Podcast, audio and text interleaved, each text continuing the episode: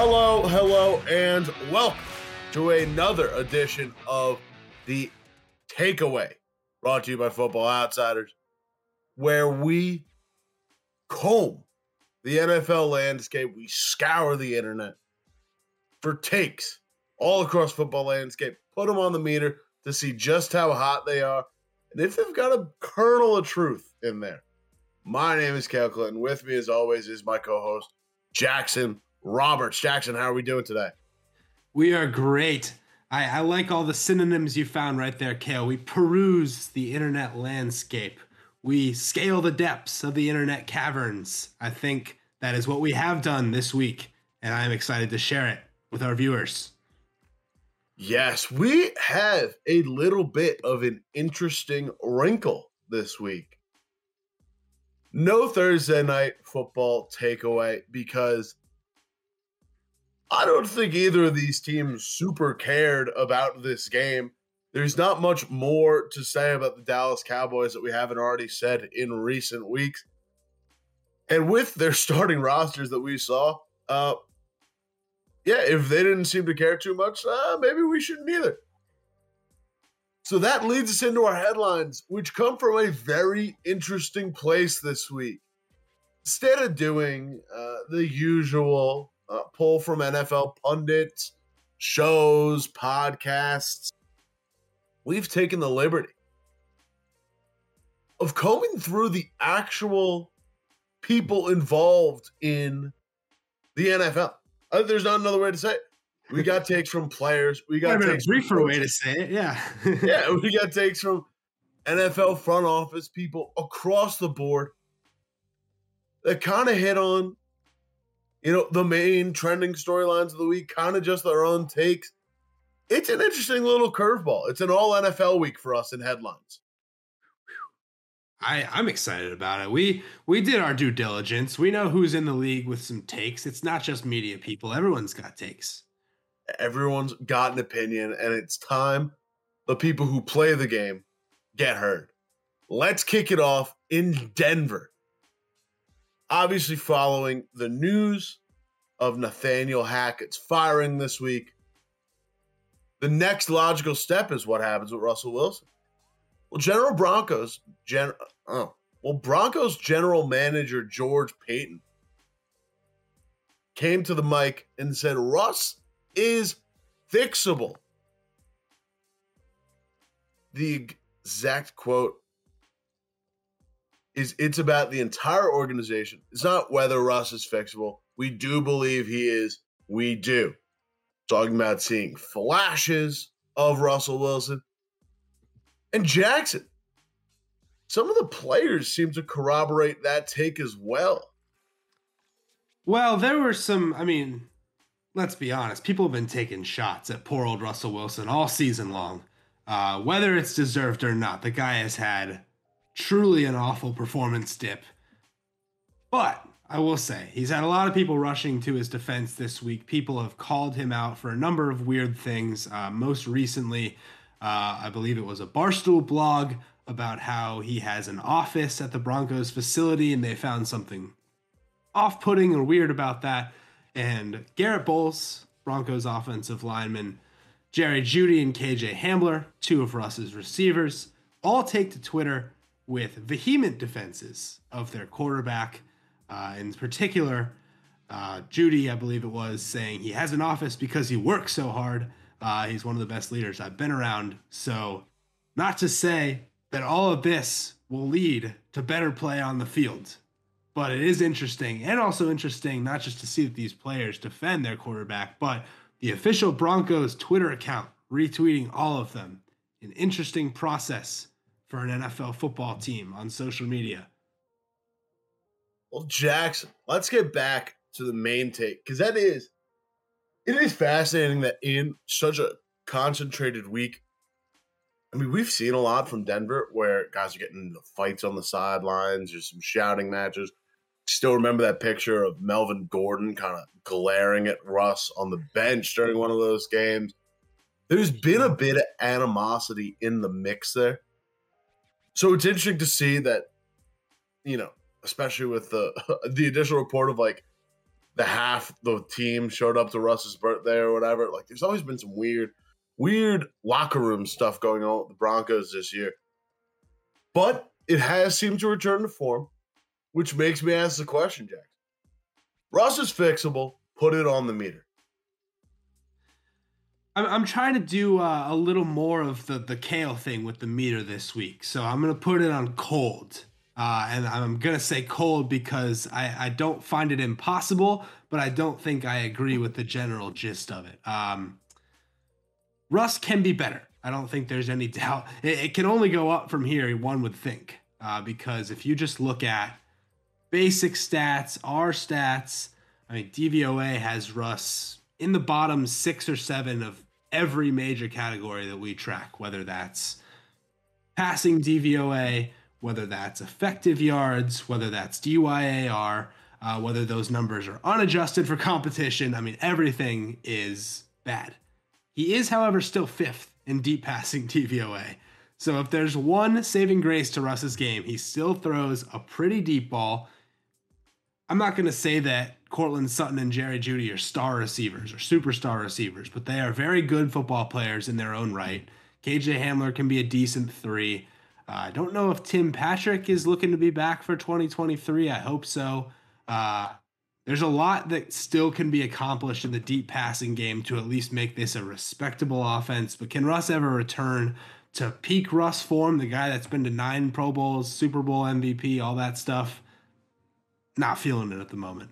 I don't think he was MVP, by the way. No, he was not, to be clear. But he won a Super Bowl. He's never gotten a vote, Jackson. That was no, kind no, of no. the whole Super thing, Bowl, remember? Super Super Bowl MVP, oh, but he didn't win it because uh, KJ Wright had the pick six. So got it. Okay. No Super Bowl MVP. My misunderstanding there. Yeah, I'm in the same boat with you, in the sense that like I'd almost put this in freezing because I feel like the one part of Russell Wilson's game, or like the one part that is so ingrained in Wilson, is that he's been a pretty not one note is the wrong word, but a one offense guy. It's working on the outside. There's a reason he keeps getting beat by cover twos. Like he can't throw over the middle at all. Like he's super all or nothing. He works all along the sidelines. Like there is one passing attack that greatly benefits Russell Wilson. And there's one specific kind of passing attack. You can get Russell Wilson potentially back to like you can get the passing efficiency numbers up if you have an offense that ingrains well and like meshes well with Wilson. I also think that they have some larger issues they need to address on the offensive line.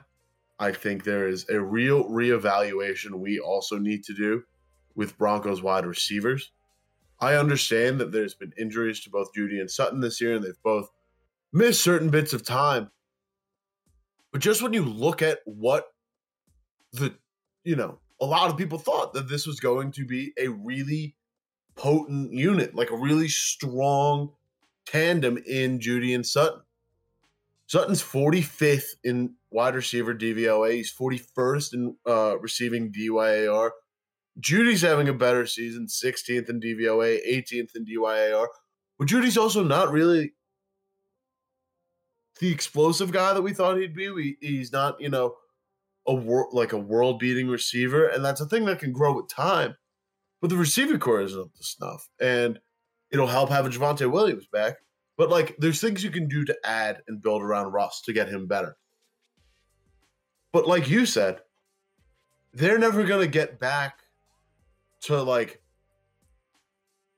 what is it, thirteen to six, uh, like thirteen to fifteen, Russ. 13 to 16, Russ. Or that even, window I mean, in there. Was, number one in uh, a grade by a certain uh, metric of a website that we don't uh, use the metrics of in general. But in 2019, he was number one in uh, in those grading stats, uh, shall we say? And now he's yeah. 27th this year. He's dropped off that fast. So he's like 17 through 19. Russ was really really good. 2020 Russ, the Seahawks almost got the one seed in the NFC, and it's just dipped off faster than we could almost imagine. I think the biggest dip for him is going to come in the fact that he just can't really run as well anymore. and his decision making is a little bit poor because I feel like a lot of those scrambles come on like how many times in like game like was it the Chiefs game or was it a game winning situation? His scramble basically runs out the clock and shoots them in the foot to win that game. Can't have been the Chiefs game because he got concussed. So yeah, I'm that trying was, to remember what game you're talking about as well, but I, I am sure it happened. It, it's late in the game. Oh, God, I wish I could remember. You know what I'm.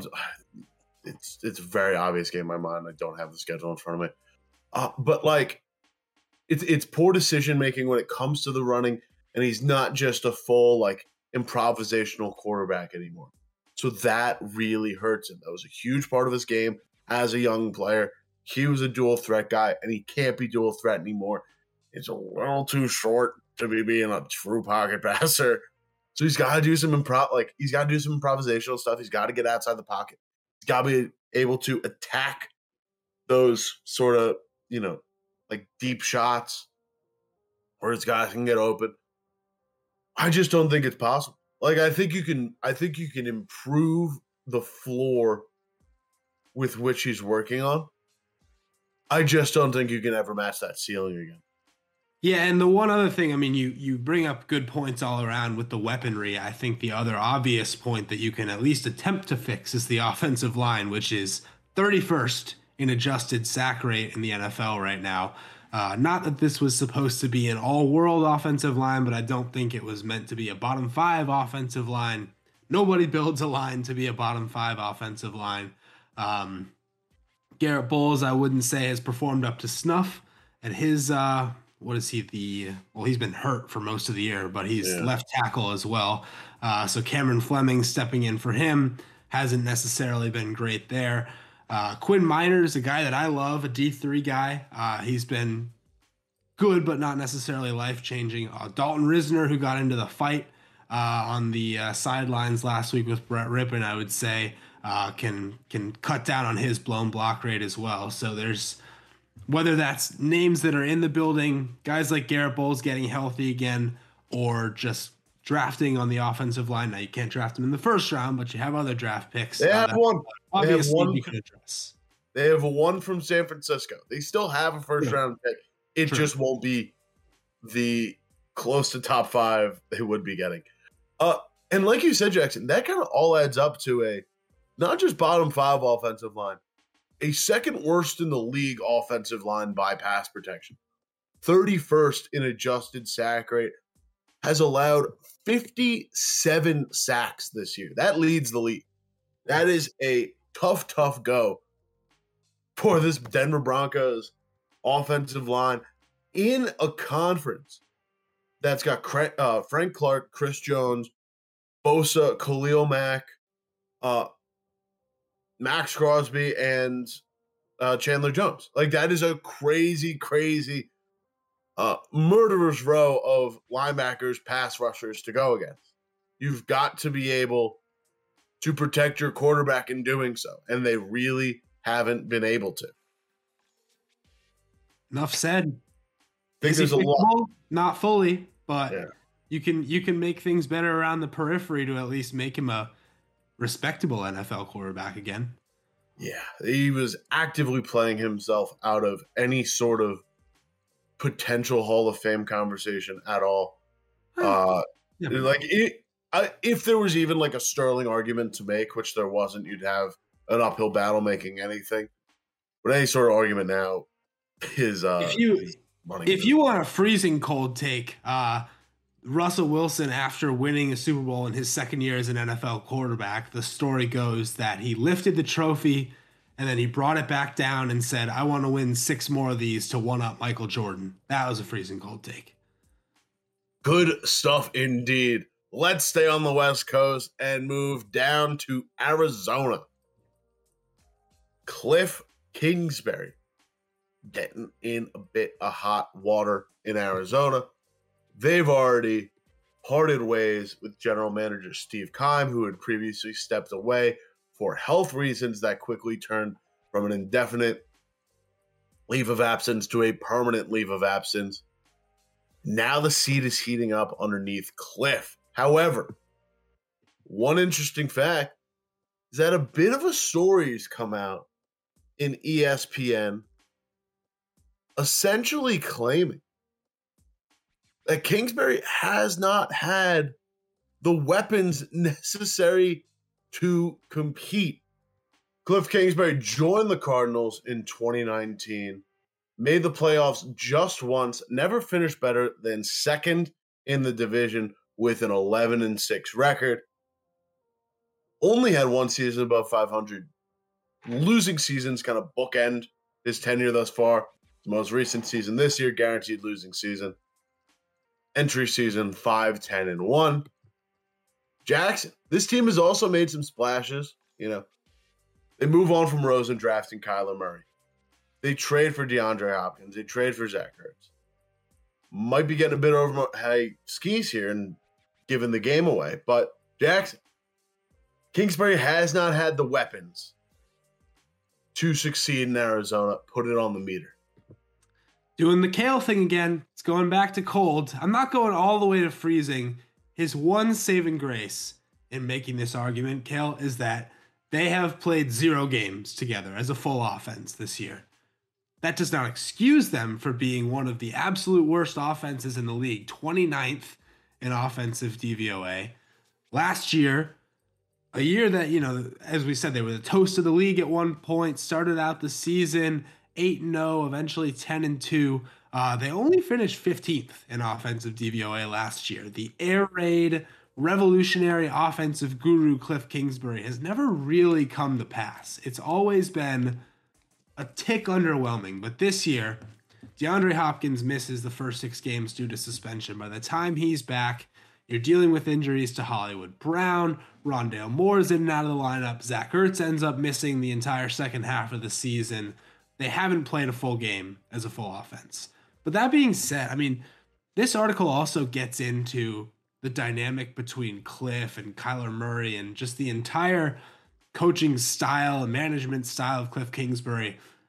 And there there comes about a sense that he's just really not the authority able to put his foot down and criticize the people that need to be called out face to face. And that is I think I mean I don't want to say from my far off perspective that that's the reason that things haven't panned out for Cliff Kingsbury, but he's he's using kind of a shadow uh, source, uh, somebody in his camp to to put out all this information into the story that things haven't worked out in his favor. But every team deals with injuries.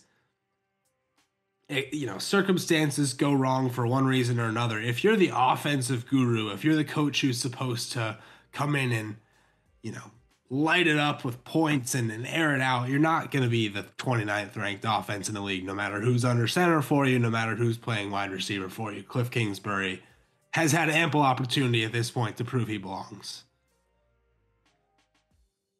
I am going to put this. It's not quite cold. It's not quite freezing. Would it be like frosty? Would it be like freezer burn? I don't know. like, I don't know where I'd put this, but it's very cold. Uh, Jackson, I liked Frosty. Every year that the Cardinals have had Cliff Kingsbury as a head coach, they've made a massive play at skill position players in the draft. They kick it off by just lighting a 2018 first round pick on fire by moving on from Josh Rosen, taking Kyler Murray, which I do respect when you know you don't have the guy you get rid of the guy and you move on, especially when you're in a good position to take a guy one overall like Kyler Murray. That's fine. They then take Andy Isabella, Hakeem Butler, KeeSean Johnson, a trio of wide receivers in day two and three of that draft, as well as drafting tight end Caleb Wilson. 2020, they don't take a guy in any sort of skill position until the seventh round. That seventh rounder just happened to be Eno Benjamin, though who's been a pretty solid piece in reserve when he was able to get reps. Rondale Moore was the main guy in 2021, 2022. They take Trey, McGri- uh, Trey McBride, has been a now starting tight end because of the Ertz injury, and Keaontay Ingram.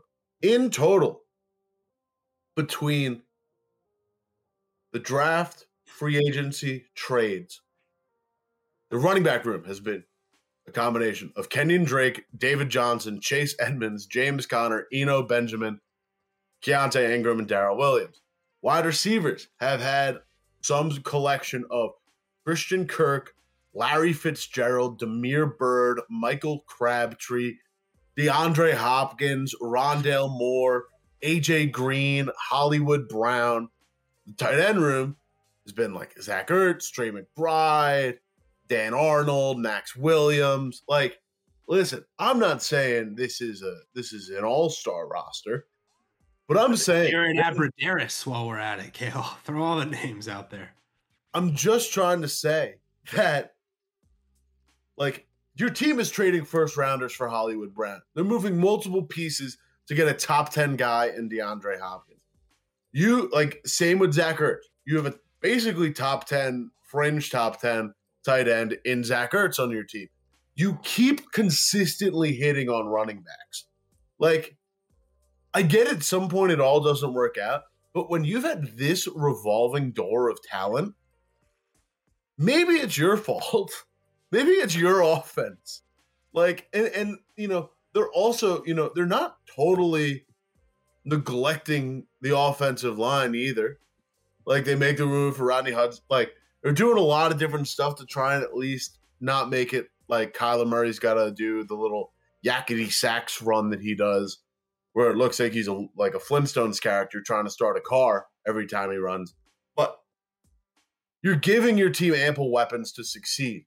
You can't say with all of these moves, with more than a dozen wide receivers coming through the door, veteran wide receivers, mind you, for the most part, in two years, and some homegrown guys as well. You can't say that you've had this amount of just talent in your building and say that, yeah, I haven't had enough. Your general manager, your front office, Steve Keim, formerly, but your team is actively trying to get you pieces and you can't turn the corner. At some point, it does become a you problem.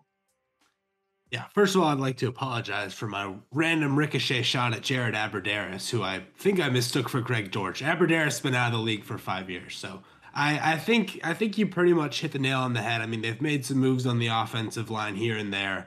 Uh, Justin Pugh, one of Kyler Murray's most uh, vocal defenders this year, he even goes out on IR, uh, the left guard position, by the middle of the season. So there have been some injuries there. Um, but yeah, every offseason, every single offseason, they've tried to load up the offense to try and give Cliff Kingsbury the weapons that, you know, he can build an air raid style, top of the league type of offense around. And if you've had four years and consistent effort from the front office, not that it's always worked out, but four years, consistent effort from the front office, and the best you produced is the 15th ranked offense in the league, time to move on. Yeah, my issue too is I get the injury complaint, but like, you know, look at the Rams this year. There were stretches where they didn't have Cooper Kupp, Van Jefferson.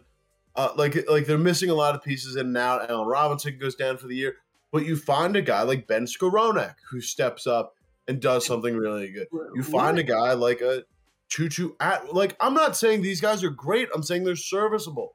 I'm saying the Patriots lead receiver for the last three years was an undrafted free agent in Jakobi Meyers. Like there's ways to find depth pieces to supplement your roster. And you spend picks on Andy Isabella and KeeSean Johnson. You pick up guys like Pharoh Cooper and Michael Crabtree and Greg Dortch. And if they're not sup like like maybe that's a fault of the front office, but like there are better coaches who make athletes like serviceable. Like there's a guy like there are better coaches that make serviceable players out of late round draft picks. And Cliff Kingsbury, maybe it's like maybe it's the offense. Maybe they've just had a bad front office pick bad players late. And like but those are throwaway picks at that point, whatever. But you pick them for a reason. Like you've got to be able to convert these guys into serviceable players. I know you don't have your world beaters, but there's a lot of times like you know, look at the rest of your competition. Tampa Bay has a lot of injury turnover.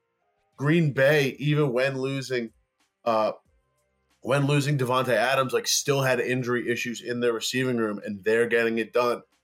Detroit hasn't had Amon-Ra St. Brown healthy all year, and they're finding ways to get like Kalif Raymond and you know DJ Chark, who's also been hurt, get involved in stretches. Like worse teams than or like less skilled teams than you are finding ways to get guys in the mix, and you just can't. It's a pretty consistent failure over the course of your four year tenure to say that, yeah, we don't have our top guys, therefore, like the whole system's moved. Yeah, I mean, I, I, think you pretty much said it all. Cliff, um, you're welcome to come be the offensive coordinator of the Patriots next year. I would welcome that. But uh, Patriot. Far, former, former, Tom Brady backup quarterback. But as as far as uh, getting another shot with the Cardinals next year and having more capital placed into making things work in, in, in Cliff Kingsbury's office in Arizona. I don't see that happening. Sticking in the NFC, going to Minnesota. Justin Jefferson's been coming with some heat. We had some options. The other one was Jefferson kind of staking his own claim for an MVP vid, uh, for like an MVP campaign kind of like how the uh, you know the Oscars do the uh, letters to the Academy or like the four year consideration stuff. Justin Jefferson, however, we picked his more altruistic take, his his more uh, selfless take. Yeah. Jackson. He's putting Kirk Cousins up there on the MVP podium. Sure enough, Cale. uh, Justin Jefferson takes Twitter this week. Uh, he sees a clip from one of these ESPN shows. I can't tell from the clip exactly which it is. I think it's first take. I can see from the background now. Uh, and he says all the Kirk criticism has to stop. I understand y'all hate the dad swag, but come on, his numbers are right with y'all's MVP candidates. So we can talk about FO stats. We can talk any any stats we want. Traditional passing stats I don't particularly care how we frame it, but Cale, is there any rational world where Kirk Cousins should be considered in the MVP discussion? Put it on the meter. Jackson, it, it pains me. It pains me. Uh no. No, there isn't. Uh let's start with this. MVP is a pretty narrative driven award it's part performance, but also part narrative. You need you need the stats to back it up. But typically it's, you know, it parts with the greater storyline of the league. Jackson, what's the Vikings narrative this season? In my eyes, I want you to tell me. in my eyes, it's the fact that they've grossly overperformed their uh, or underperformed their record. Uh, they've won a lot of games they shouldn't. They have this incredible streak, uh, or at least had in early games, uh, just constantly winning out in one score games that they probably shouldn't have. Uh, miraculous comebacks. They've had some crazy swings in uh, what can only be described as luck, turnover regression, uh, like fumbles bouncing their way, teams kind of collapsing like Indianapolis down the stretch that's not like that doesn't bode well for a Super Bowl. Uh, and I went back and looked at every MVP since Adrian Peterson won, which dates back to 2013 for pocket passing quarterbacks. Using our metrics, the lowest an MVP quarterback has ever finished is Matt Ryan in 2017 who finished seventh in DYAR and ninth in passing DVOA. Now, Cam Newton, with your metrics, scale, but he definitely won it in 16, not 17. Well, they named the MVP award like the 2017 MVP. Matt Ryan played the 2016 season. They award it weird. I'm I'm going off Wikipedia. Sue me. Uh, Newton, when he won his MVP, finished 11th in DYAR and 12th in DVOA, but he also led quarterbacks in rushing DVOA and combined for 45 touchdowns on the year. Kirk Cousins, 12th in DYAR, 17th in DVOA. He doesn't come close to matching that threshold. And the benefit that Matt Ryan had was his team went lights out that year, won the NFC. I think they were 15 and 1. Remind me. It was very up. It was very up there. They had very few losses. I think they lost to the Panthers in their one loss. Uh, but regular season wise, one of the best teams in the NFC. and while Minnesota's up there, like if you were going to go the anecdotal route, Jalen Hurts is the much better case. Yeah. I mean, anecdotes mainly center around fourth quarter comebacks, uh, big time throws, which is uh, another metric that is kept uh, by a certain website that uh, we we don't talk about as much on this show, but it is kept. Uh, other than that, though, it is really almost impossible to find a statistical case. I do understand that Cousins has performed well in big moments. He's also made some really bad throws in a lot of these games that have led to the need to make big time plays in big moments. You think about, uh, for, for example, the Buffalo game. Make some incredible throws in the fourth quarter to Jefferson uh, and some good ones in overtime as well. He also throws a first down interception right to a Bills cornerback where there's no receiver within 20 yards of it. Uh, he gets his foot stepped on multiple times by his uh, left guard, which is something that seems to only happen to Kirk Cousins. Uh, he also fumbles or doesn't doesn't convert the fourth and goal from the one yard line.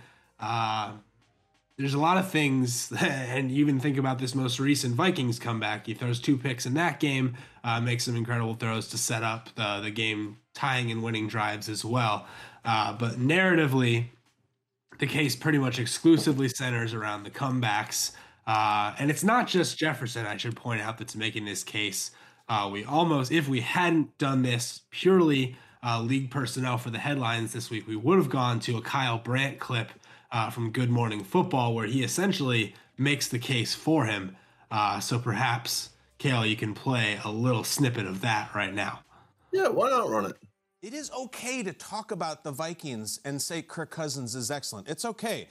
Jamie in the earlier show made a compelling case that Justin Jefferson should be considered for MVP, and I respect it. Peter King, who I respect and read every week, listed 10 players that he would vote for for MVP. Cousins' name nowhere on the list. Um, I get very opinionated about Kirk Cousins, so let me just stick to the facts. Kirk Cousins in the middle of the season setting an NFL record for fourth quarter comebacks. Kirk Cousins' fourth quarter stats are astronomical. Kirk Cousins has fewer interceptions than Josh Allen and Joe Burrow. Kirk Cousins' defense is woeful statistically. Kirk Cousins' offensive line is woeful statistically. No quarterback in the last 20 plus years is getting hit more than Kirk Cousins. Yet Kirk Cousins is 12 and 3. His wide receiver is on pace to break Megatron's record. Um, Justin Jefferson is an excellent player. So is Davante Adams the last couple of years when the MVP was handed to Aaron Rodgers like it was no big deal. I am not here for this prejudice against Kirk Cousins that has existed and it is in, in our systems and our blood as football media people and it comes from a lot of things. The corniness of his personality, the size of his paychecks, years ago, years old losses that he suffered on prime time, even in different organizations and different eras and different head coaches. Turn in Kirk Cousins now with fresh eyes on a Sunday and make sure it's in the fourth quarter when quarterbacks really show who they are you will not see a quarterback playing better in the entire NFL this year in the biggest moments. The stats bore it out, the eye test bears it out, and there's still no love for him. I apologize for nothing. Kirk Cousins is excellent. I believe in him in the playoffs, and uh, I will not stop believing him. I wish some other people would start. Okay, where to start? Uh, Kirk Cousins having his worst year by DVOA uh, as a Viking uh, since his first season. Uh, that's a good place to start. It kind of recently uh, developed and like improved, but uh not much better. Uh like it recently eclipsed. It would have been the worst a long time ago. Uh let's see here. Fourth quarter and overtime. Offensive DVOA. Minnesota's 12th. Ugh, Kyle. Uh late and close. They're 24th in DVOA. Not much better. Offensive line. Listen, Rashawn Slater's been hurt. He's their corner piece. Like, I like him a lot as a prospect. I can't believe we also had uh Rashawn Slater, Penei Sewell, same draft. I think that was Alijah Vera-Tucker as well. Uh Jackson, my pass protection, Minnesota's 16th in the league by our metrics. Adjusted sack rate of 6.9%. Uh, maybe you're being a little hyperbolic, Kyle.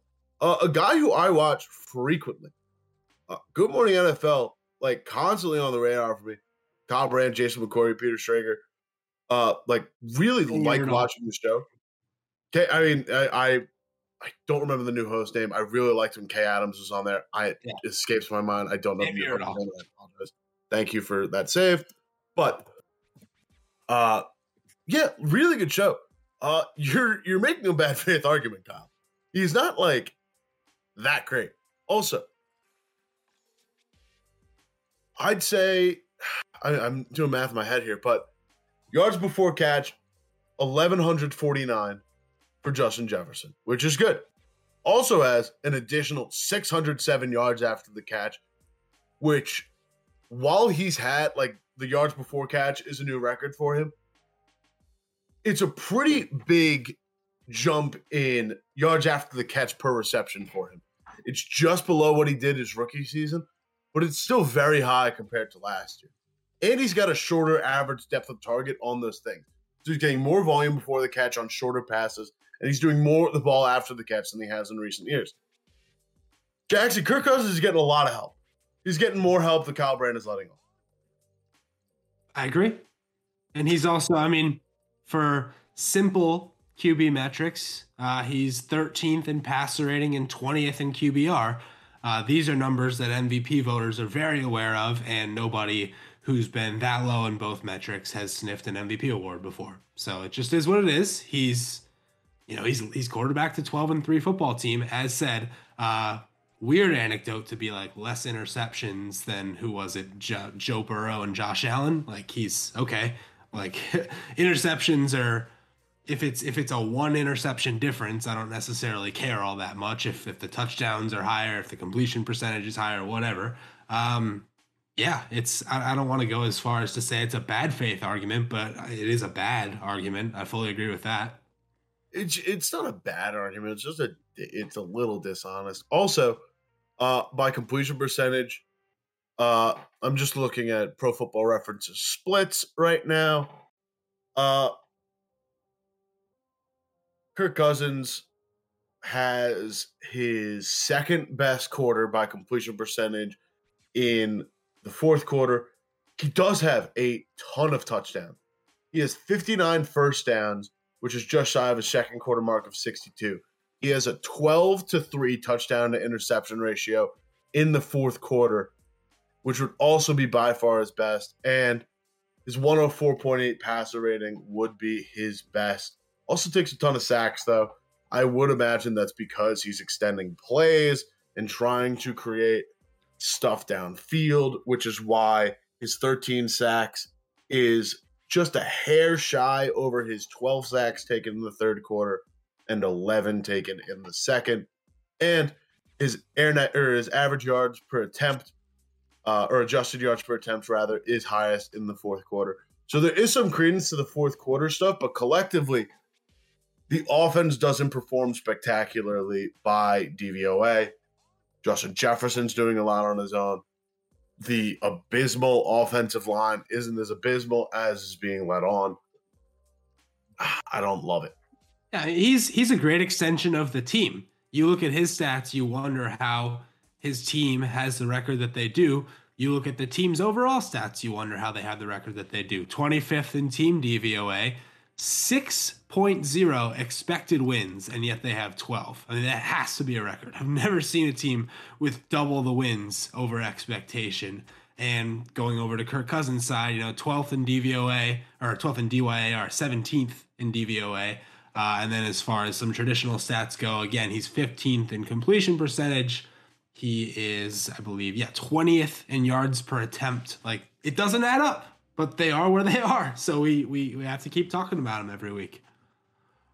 Well, speaking of talking about it every week, football outsiders cannot be the arbiter of the take landscape. Wouldn't be fair if we're going out and digging up all these extra quotes from not only media people, but now NFL people without putting our own website to the test, our own publication to the test. It's time to do one of our own. This week, We've got Bryan Knowles up. He put out his all rookie team for 2022. And there's a relatively not unknown, but lesser spoken about rookie running back. They got some Sean Knowles' eyes, Jackson. Do you know who it is, Cale? I suppose you do. if you're doing the lead up to the take. But let me tell you, Cale, people think about rookie running backs. Breece Hall comes in early in the season, takes the league by storm. He ends up getting uh, injured, which is obviously a travesty.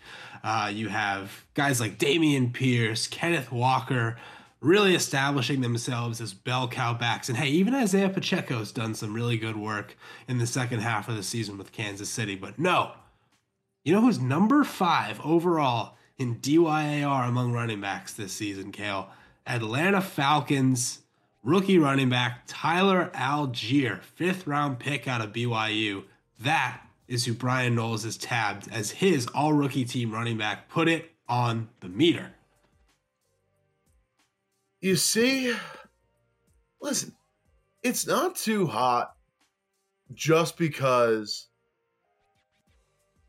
I was doing some research on Green Bay, Miami, and I was like, yeah, Aaron Jones, AJ Dillon, by far the best running back tandem in the league, the only running back ta- or the only running back room in the league with two running backs in the top 10 of both DVOA and DYAR.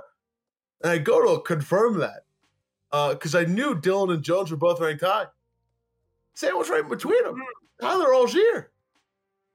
Allgeier and Cordarrelle Patterson, part of the most dynamic, one of them, most dynamic running back rooms in football. And what does surprise me, Jackson, is just on volume. You know how much Atlanta loves to run. They do it a lot. And yet, the fact that those numbers are still so high, the fact that Allgeier is still sixth in DVOA and Cordarrelle Patterson is second in DVOA with their usage that high is really, really surprising to me. And you just go down the rest of our running back list, and no one really compares. Like Kenneth Walker, not close to being up here. Uh, Breece, like Breece Hall's obviously uh, fallen off. He would have been up here, but even still, like small sample size, Allgeier is not that far off of what Breece Hall was producing by DVOA. Breece Hall was 20 or like 22 ish percent. Allgeier's 15.1. He's sixth in the league. He's doing fantastically right now.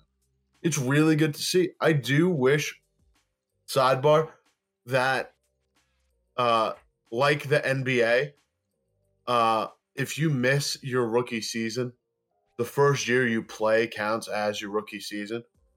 So I'd like to have had Travis Etienne in this mix to see if he could kind of get his due. But even still, wouldn't compare.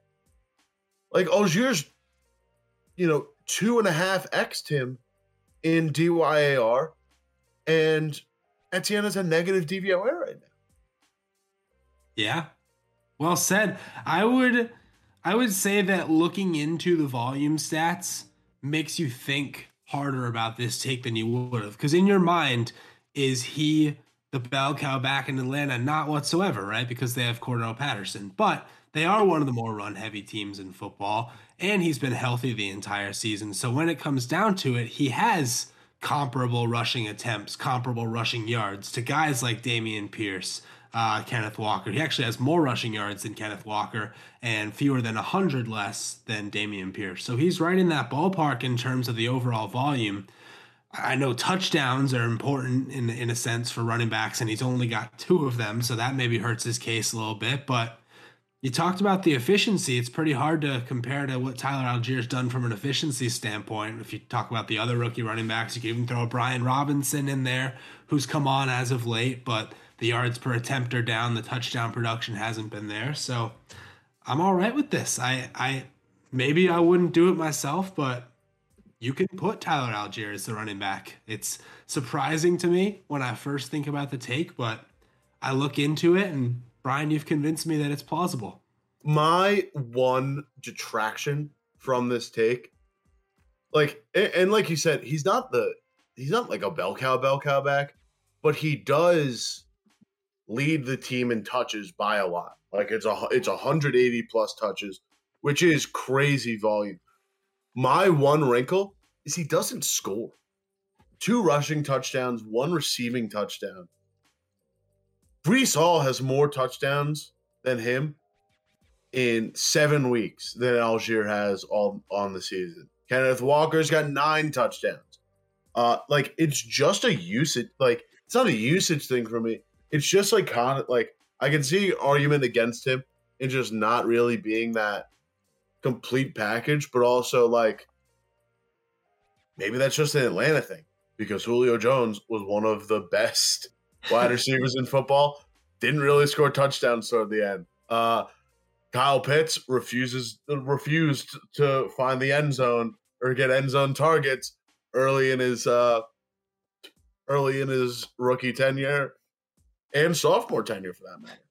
Yeah, you can you can spend a lot of time looking through uh, the Atlanta stat page trying to figure out who it is that's scoring all the touchdowns for them before you realize that they're mostly just kicking field goals when they get down in the red zone. Um, and yeah, I mean even Cordarrelle Patterson uh, has six touchdowns to the two that Allgeier has, and he's missed four games along the way. So clearly he's not the red zone back, but you talk about playing a role as a fifth round rookie. You talk about surpassing expectations, earning yourself more looks in year two. He's absolutely done it, and that's why I I'd probably go Walker myself just for the touchdown productions because I do think that's important. When you get down in the red zone, you need a back who can punch it in, and Walker's done that. But I'm perfectly all right with putting Allgeier as the running back on the hypothetical all rookie team. I certainly see the logic. I I, th- I think it's a not really diamond in the rough pick by uh, Bryan Knowles, but I respect the fact that he just didn't go kind of, uh, you know, wisdom of the crowd uh, with chalk. Chalk, yeah, better way of saying it. Way fewer syllables. Moving on to fantasy, but sticking in the FO end of the wheelhouse. Got a buddy Tom. Strack is back, doing a lot for us in the daily fantasy sports realm of things. Jackson, who did you pick out this week as Strax? Maybe a little surprising pick. Yeah, maybe maybe a hotter take of the takes that we've uh, came with so far because he's got the entire wide world of quarterback options to pull from, right? Why oh why, Tom Strachan, have you decided to go with a man who disappointed me on this very show only two weeks ago, and one Aaron Rodgers. Cale, read us a little snippet from T Strack's this lovely article. My pleasure, Jackson. At this time of year, it is often best to look for players with motivation rather than lose on teams who are ready for the end of the season. Aaron Rodgers and the Packers certainly have motivation. Everything has gone right for the Packers in recent weeks, and now if they continue winning, they can squeeze into the playoffs. The Vikings have allowed the third most QB1 performances with five of the last six quarterbacks to play them, finishing ninth or better this week. The Vikings defense is 24th in DVOA against the pass. And if the Packers turn up ready to play, things could get fun. So, Aaron Rodgers, viable play in whatever format you're playing this weekend. Cal, please put that on the meter. Uh, listen, I know I listen, I know the topics we get before the show and yet like when you give me these hard ones to put on the meter i i grimace because i like it's like a split thing for me where it's like all your preparation just goes out the window when you're on the spot. Exactly. It this week this it's such a tough spot man because i like it. I like the pick a lot because of like it's i like it from an opponent adjusted perspective because of just how poor minnesota's secondary is the fact that the uh, the opposing offense is really potent and like it can get to a high scoring game. I'm not sure I'm going to be like hammering overs this week in Green Bay, Minnesota, but I like it on premise. The thing to me is though, I I watch film, but I get my best taste of guys when I get the any given Sunday assignment. When I break down like a given game for the week just because I spend so much time with that film, it sticks with me a little bit more than just like, you know, breezing through another game or like another like half of a game because I usually watch like 1 O versus 1D. Uh, but it sticks with me a little bit more uh, when I do it for any given Sunday. And the Green Bay Packers had it given sun and any given Sunday this week, and they weren't great offensively. Like Roger, the thing that kills me is like Rodgers threw some dimes. Like through Marcedes Lewis and over the shoulder ball that gets like right here and only right here.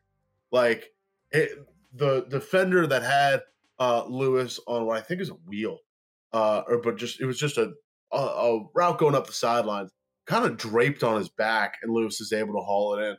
Same ball happened to Lazard, I think, like 32 yards downfield. Uh, like he can still throw dots, but just other parts of this game. Miami hasn't had a good defense, especially in the passing game by DVOA this year. And Rodgers like wasn't really able to execute. The thing that won the Packers that game were those three turnovers. And the fact that those three consecutive turnovers came the Packers offense like really wasn't able to do anything with it. Like they moved the ball pretty tepidly. They settled for field goals. And they settled for field goals in a game where they also went three for five on fourth down. Like they went for it three different times on fourth down. I get worried about Rodgers as a passer. I feel like a lot of this is going to come from the running back tandem of Dillon and Jones, especially since they got they're coming off a game where they got shut down by Miami last week. I think they try and find some new creative wrinkles to get two of their best offensive players active. I like it. It's a bit of a tougher sell for me. If we're looking at this list and see if I see the high price for Fields against the Lions, I see a low a lower price for Purdy than Rodgers is against the Raiders. I like both of those two options better than I like Rodgers, but I kind of like the logic of Rodgers in the opponent adjusted setting. Yeah, it's interesting for me. Uh, they, it's not like Rodgers hasn't gotten touchdown production this year, but obviously it's all passing, and he's only eighth in the league in passing touchdowns. And there are guys who have missed time who are either ahead of him or just behind him. So when it really works out to it, like on a week to week basis, is he really a top 10 touchdown passer? No. Is he producing the yards you would want from a fantasy quarterback? Definitely not. Again, 13th. Other quarterbacks have missed time. He hasn't. They're not a good red zone offense, Green Bay. They're 24th in touchdown percentage, 15th uh, in red zone offensive DVOA, but that obviously hasn't translated to the fantasy points you would want to see.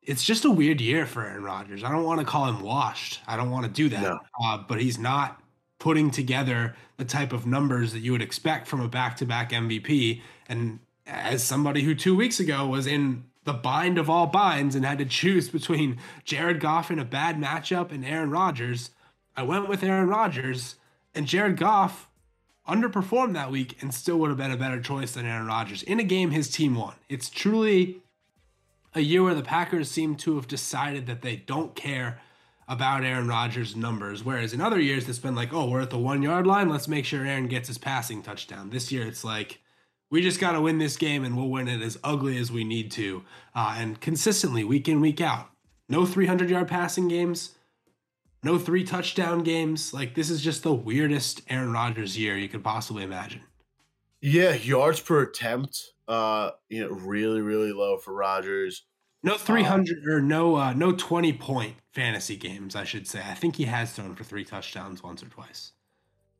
uh, he has. He has once. Once, uh, yeah. Uh, against still not the, twenty points in that game.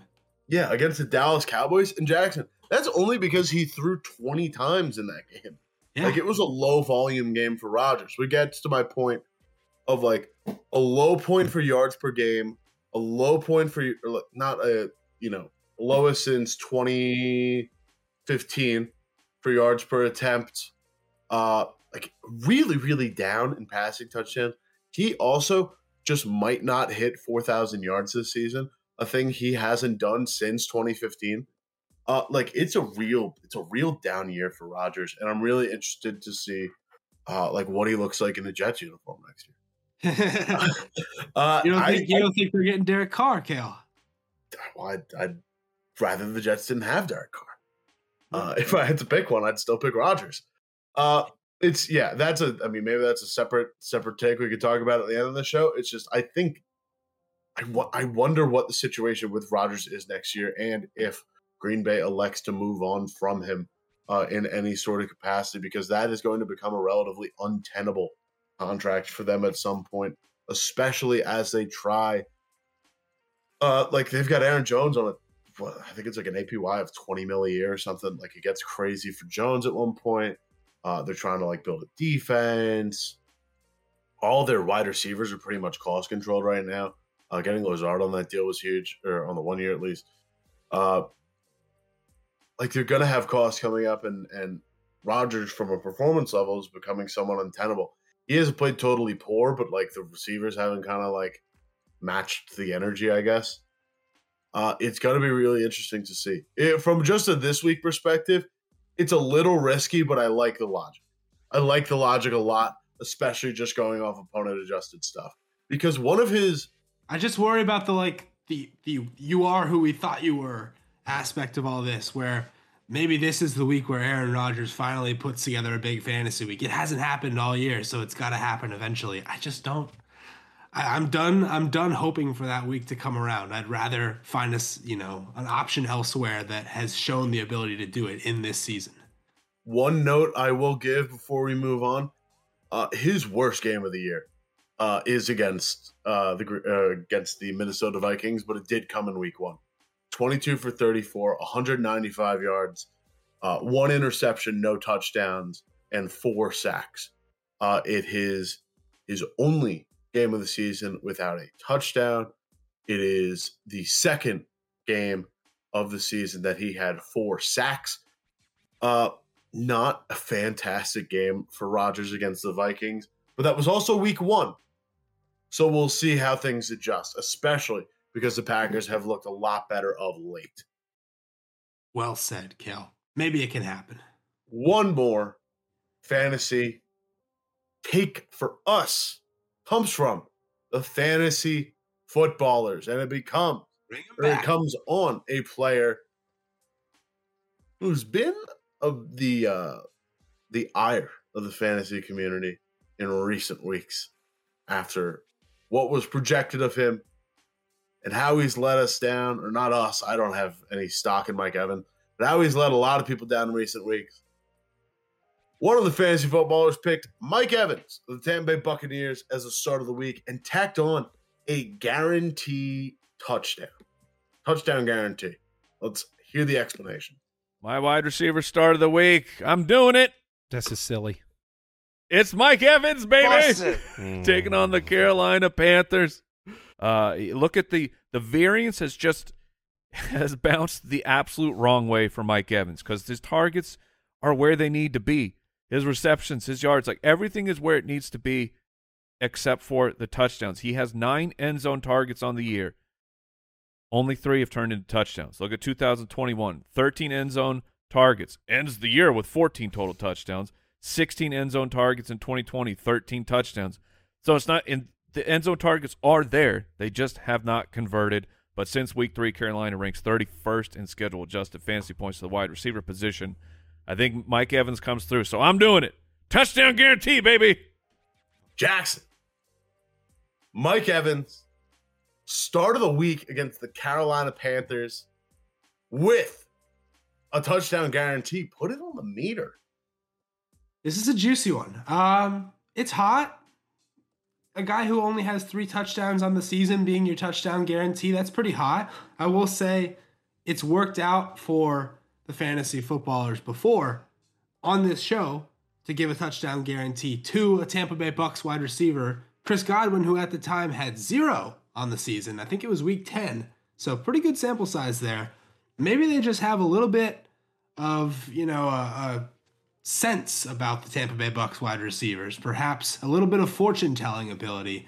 Uh, because otherwise, I can't figure out why you would trust any piece of this offense.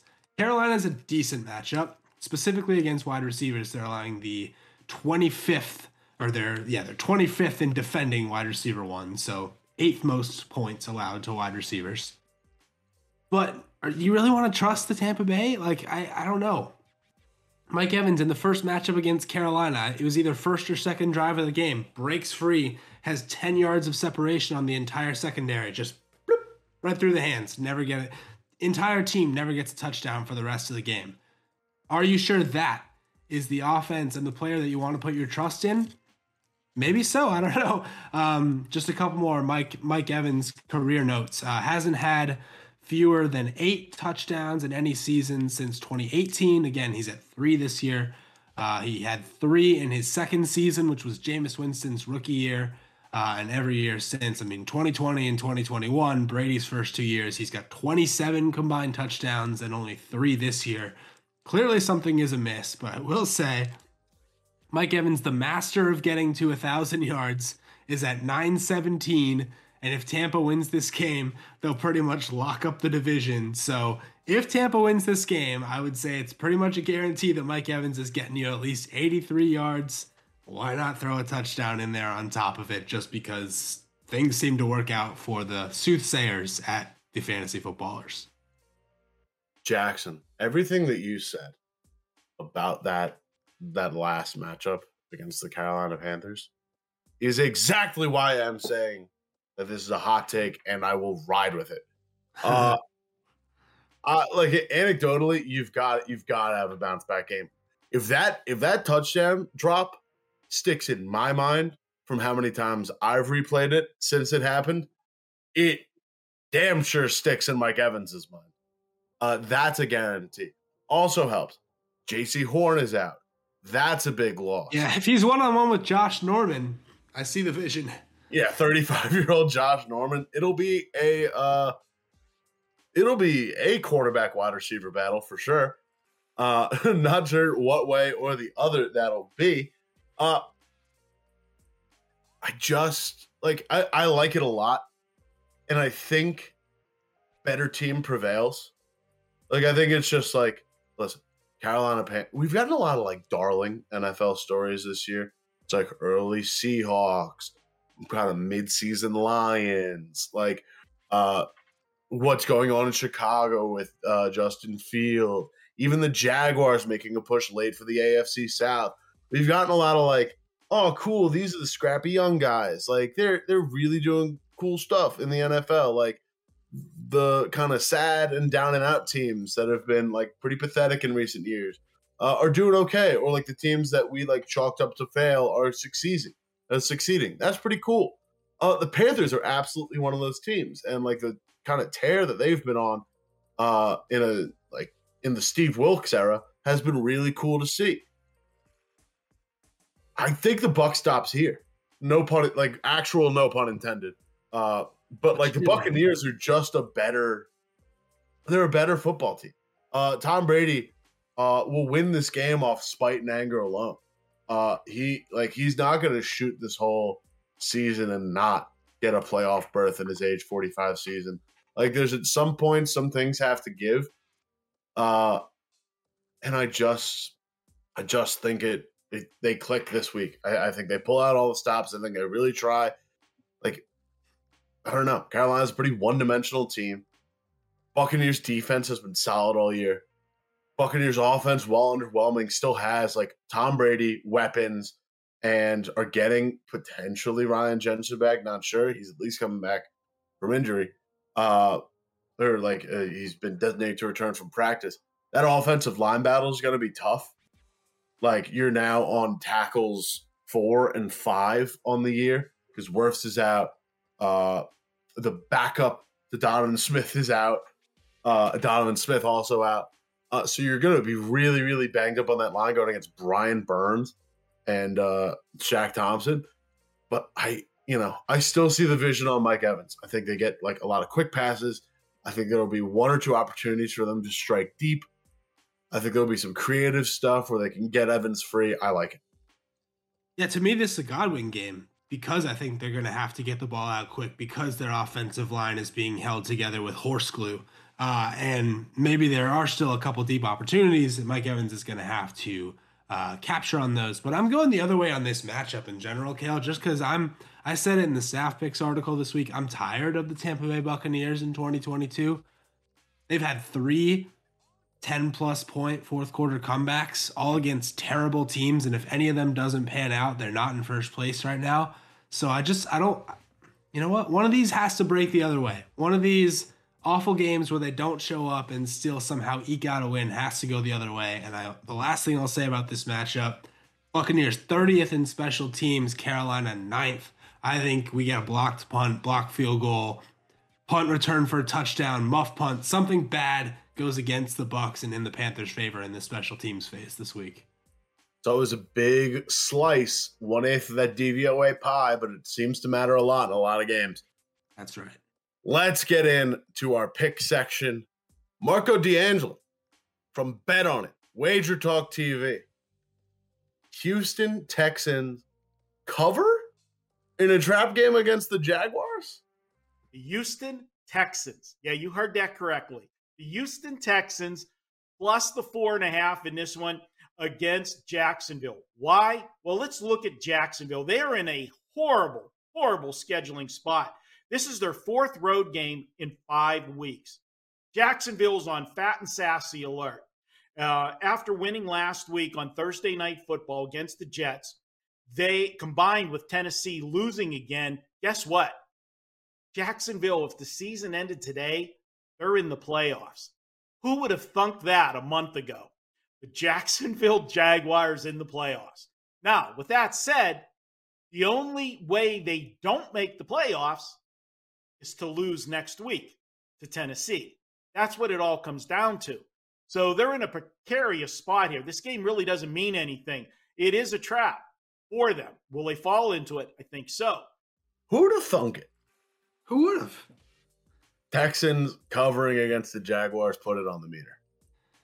And can I give it extra bonus points for using the phrase X team is quote on fat and sassy alert? Because that's a new one, and I'm gonna pick that up and start using it. Jack- I hope maybe don't. Jacksonville I is on fat and sassy alert. I like I it. I really hope you don't.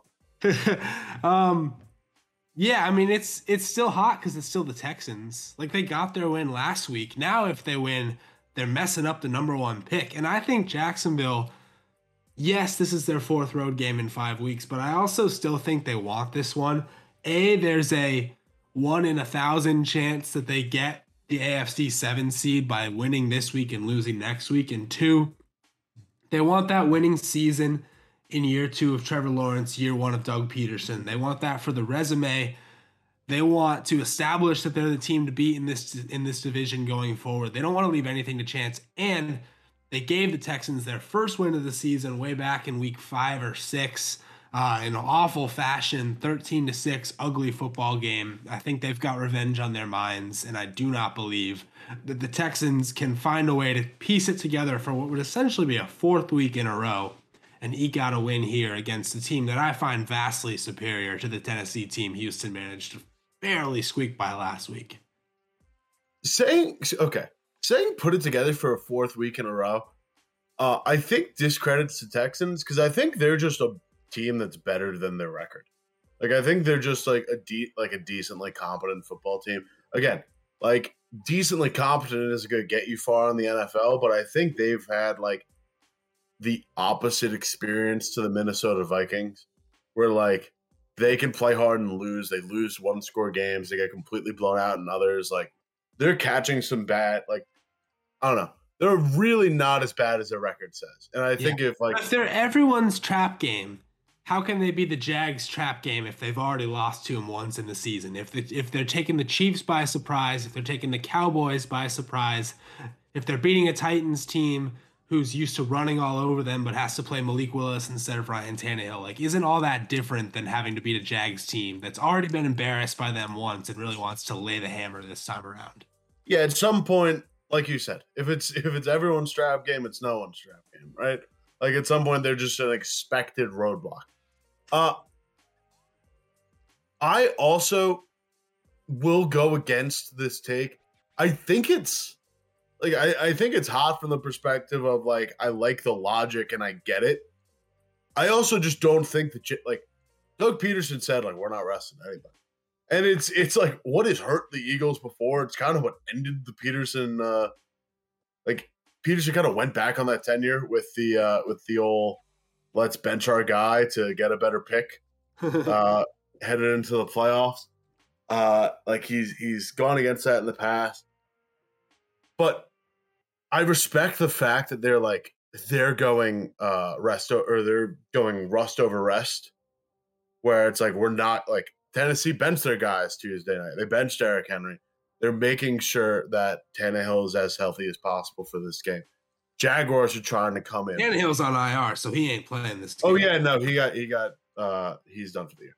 Uh I thought there was an inkling they were still gonna try and play him, but uh was, that was not anymore. that was the tightrope, yeah. Uh Jaguars trying to come into this game hot though. Like that's the that's the logic of it. They're going to play hard in this game and they're going to win. I just don't know if they cover. Like that's my thing. I I don't know if like maybe fourth quarter if it's like a if it's a you know a 17 point game they're like yeah Trevor come out. Like maybe then they rest and then maybe the Texans make a two touchdown push. Who knows? Uh like I I, I think probably odds will say uh, I'd take Jaguar in most situations to cover this four and a half spread. I mean, maybe it's destiny. Last week, we gave Pick Six podcast Chris Rabin a chance to take the Texans. He wins.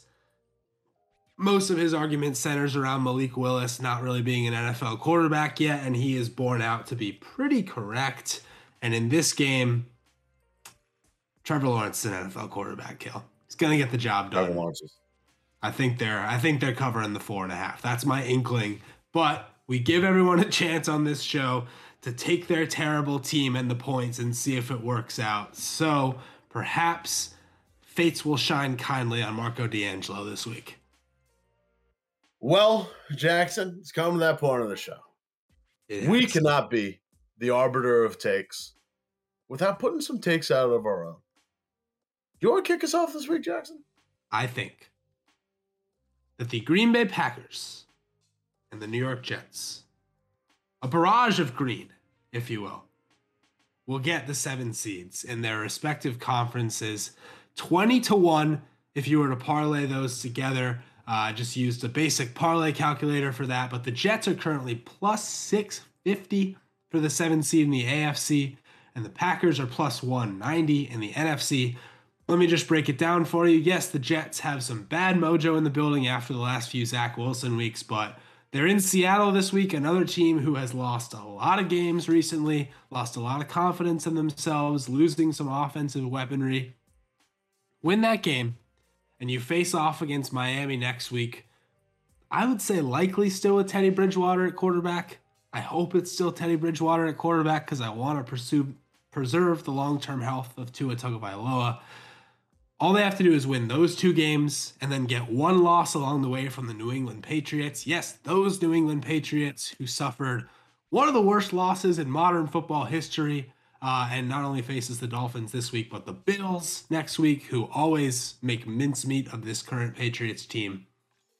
I see the vision. I think it's good value, plus 650 on the Jets. And why not couple it with the Green Bay Packers, who would need to win this Vikings game and next week's Lions game and get a loss from the Washington Commanders somewhere along the line? I think it's all going to happen. 20 to 1 feels like good odds, even though there are a lot of things that can go wrong. I'm just going to do it. And do it you will. I don't hate it. I'm still holding on to my uh, Lions make the playoffs bid. Uh, so it's going to take a lot more for them to make it, obviously. It's the Uh, same thing. Same record, same everything. They just got to win these two games and get a Commanders loss. Yeah. The uh the win against the Packers is going to be the tough thing though.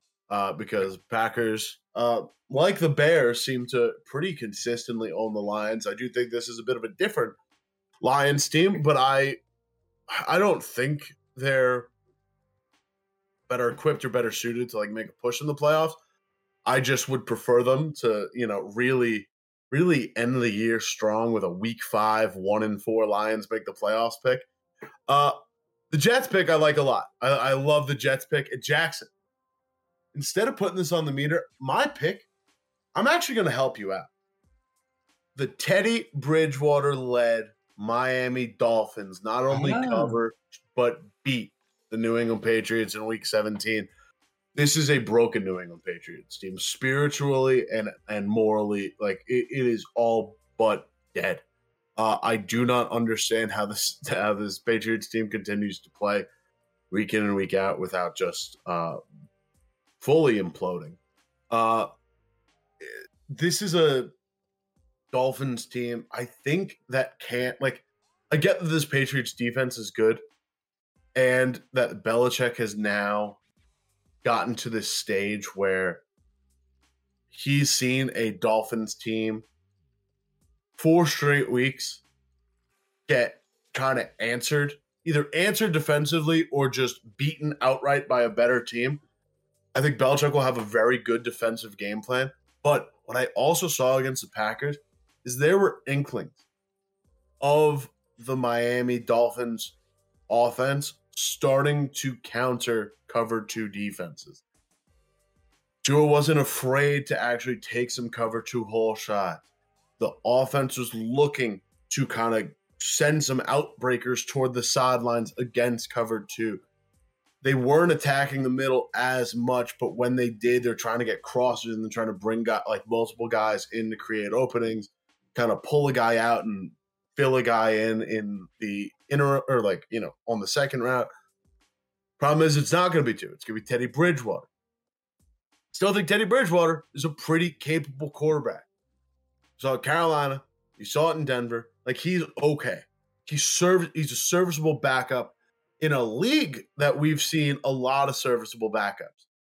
Geno Smith is a replacement level quarterback, become starter. Jacoby Brissett, who probably should still be starting, uh, if they didn't have a fully guaranteed quarterback to commit to. Uh, Brock Purdy doing really cool things in San Francisco. It was a product of San Francisco. Mike McDaniel. I think Miami handles their business, gets their win this week, and then I think the Jets win. I think they kind of do like a win one for the Gipper thing, where they pull one out for Tua, and they have a motivated win against a pretty hated division rival and then they sputter out. But I think this week they've got the Patriots. I don't hate that take at all. And let me just add that we have not had a chance really for Teddy Bridgewater to start and finish his own game this year. You'd think you've seen a lot of Teddy Bridgewater, but he comes in when Tua gets hurt in the Cincinnati game, throws 23 passes, can't finish the job in a win there. Uh, starts the game against the Jets the next week, only to immediately suffer his own injury. Throws one pass, and immediately they have to turn it over to Skylar Thompson. And then he plays a lot the following week against Minnesota in the 24 16 loss, but uh, Tyler Skylar Thompson starts that game. So we haven't had a, a week this year where it's been Teddy's the starter, Teddy starts the game, Teddy plays the whole game, Teddy finishes the game. Hasn't happened. I like his odds this week to have that stability, knowing that he's going to play the full game and probably get the job done against the Patriots team that has. I mean, we like vibes on this show, Cale. We love the vibe scale. The vibe scale is astronomically low on the Pats right now. Yeah, Jackson, the vibes are astronomically bad for this New England Patriots team. That's what was like, it's kind of a spite pick for me a little bit because I'm like just so done as a as a person who watches football professionally and has to make predictions about the NFL, I'm pretty done with the New England Patriots just as a concept right now. Just as a team that I still have to technically care about because of playoff eligibility. Uh, I don't want to watch them anymore. I want them to be I want them to be eliminated for the playoffs. That's kind of my it's kind of my MO in this, but I also think there's a lot of things I've seen in Dolphins tape this year that would allow for a little bit of uh, you know, them them winning that game outright instead of covering from a two and a half point spread. Fair enough. Uh, is Teddy Bridgewater Cale the oldest or the youngest 30 year old you've ever seen? Because he just turned 30 in the middle of this season. I you could have convinced me he was 35. Uh, you could have also convinced me he was still only 26 and had just been traded and moved around so much. So I don't know how to feel about the fact that he is now 30 years old playing for his fifth NFL franchise. Uh, I don't know. Things went south after that uh, really gruesome uh, 2016 leg injury in Minnesota. I thought he could have been a guy to build on. And I think the reason he's bounced around is because he's so serviceable. Like he's like because he's like still a competent NFL quarterback, but never got like the full developmental push to kind of you know make that next step. It's not like a crazy high ceiling guy, but I think he's good enough to actually kind of hold his own, which is why you know I'm picking him. Seven and seven last year in Denver. You think Denver would take seven and seven this year? I think they would. and he almost threw for 4,000 yards in Carolina despite going 4 and 11. Like, he's, he's okay. It's exactly well, maybe. Well, maybe next time we'll start constructing some Teddy Bridgewater takes. But that'll do it for us this week at the takeaway. Thank you as always for watching. Thank you as always for listening. Please check out the sources that we use for the takeaway in the description down below because we wouldn't be able to do the takeaway without the rest of the NFL take landscape fueling us. So we got to give back in some capacity. Want to shout out our sponsors Underdog Fantasy, friends at Underdog Fantasy. Did your season long fantasy teams miss the playoffs, Jackson? Uh, no, but they didn't make it far. That's for sure. Well, Jackson, play Underdog Fantasy with us and double your first deposit up to $100 with promo code OUTSIDERS. Play Underdog's Battle Royale, a fast six round weekly fantasy football draft with easier chances to win than traditional daily fantasy sports sites. You can even win $50,000 if you grab first place, or you can try their pick 'em games where you can easily pick players' chances to go higher or lower than their projected stat lines, even in states where traditional prop betting currently isn't available. Underdog is the fastest growing fantasy site around. Join the fun over at UnderdogFantasy.com or download Underdog in the App Store and use promo code OUTSIDERS now to double your first deposit up to $100. You can also sign up for FO Plus at footballoutsiders.com slash subscribe. Last but certainly not least, join us at the FO Discord.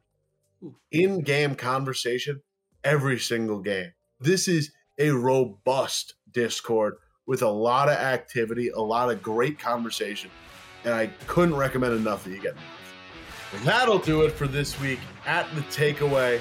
For Jackson, I'm Cale. We'll see you next week.